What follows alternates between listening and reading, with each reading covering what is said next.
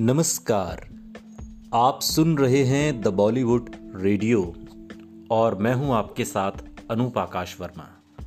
दोस्तों, ये किस्सा शाहरुख खान और राजनेता अमर सिंह का है।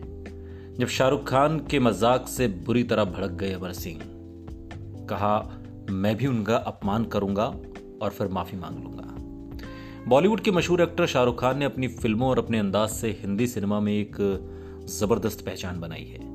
फ़िल्म दीवाना से बॉलीवुड में डेब्यू करने वाले शाहरुख खान कई हिट फ़िल्मों में नज़र आए। लेकिन कई बार वो अपनी फ़िल्मों से इतर, अपने बयानों को लेकर भी चर्चा में रहे। एक बार तो उन्होंने भरी महफिल में ही समाजवादी पार्टी के पूर्व नेता, दिवंगत नेता अमर सिंह का मज़ाक उड़ा दिया था और कहा था कि उनकी आँखों में मुझे दरिंदगी नज़र आती है। उनके इस मज़ाक का अमर सिंह ने भी जवाब देने में कोई कोर कसर नहीं छोड़ी थी।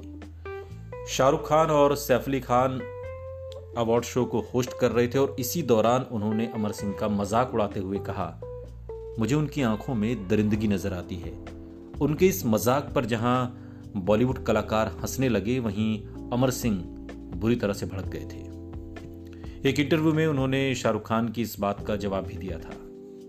अमर सिंह ने इंटरव्यू में कहा था मुझे मेरी आँखों से ज़्यादा शाहरुख खान की भाषा में दरिंदगी नज़र आती है। मैं भी किसी दिन सबके सामने उनका अपमान करूँगा और फिर माफ़ी मांगते हुए कहूँगा कि ये तो यूँ ही मज़ाक में कहा गया है।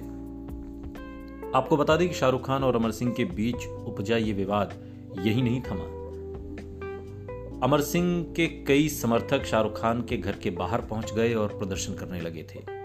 उस वक्त सुहाना खान की उम्र केवल छह साल थी और इस बारे में बात करते हुए शाहरुख ने एक बार एक इंटरव्यू में कहा था, मुझे अपनी फ़िल्मों की शूटिंग तक रोकनी पड़ी थी और तुरंत ही घर भागना पड़ा था, क्योंकि मेरी छह साल की बच्ची वहाँ पर रो रही थी। शाहरुख खान ने इस बारे में बात करते हुए आगे कहते हैं कि लोग मेरे घर के बाहर खड़े होकर चीख रहे थे, चिल्ला रहे थे। मेरा आठ साल का बेटा आर्यन उस वक्त भले ही न रो रहा हो, लेकिन उसे घर में ही रहने के लिए कहा गया था। जिससे कोई उस पर सीधी, उल्टी चीज़ें न फेंक दे। आपको बता दें कि इसके अलावा उस अवार्ड फ़ंक्शन में शाहरुख खान और अमर सिंह के बीच विवाद तो हुआ ही था और यह विवाद इतना बढ़ा कि ताउम्र ऐसा ही रहा। अमर सिंह अब इस दुनिया में नहीं है और शाहरुख खान एक अलग झंझावट में फंसे हुए हैं। लेकिन किस्से किस्से कभी नहीं मरते, किस्से हमेशा जमा रहते हैं? सुनते रहिए। द बॉलीवुड रेडियो सुनता है सारा इंडिया।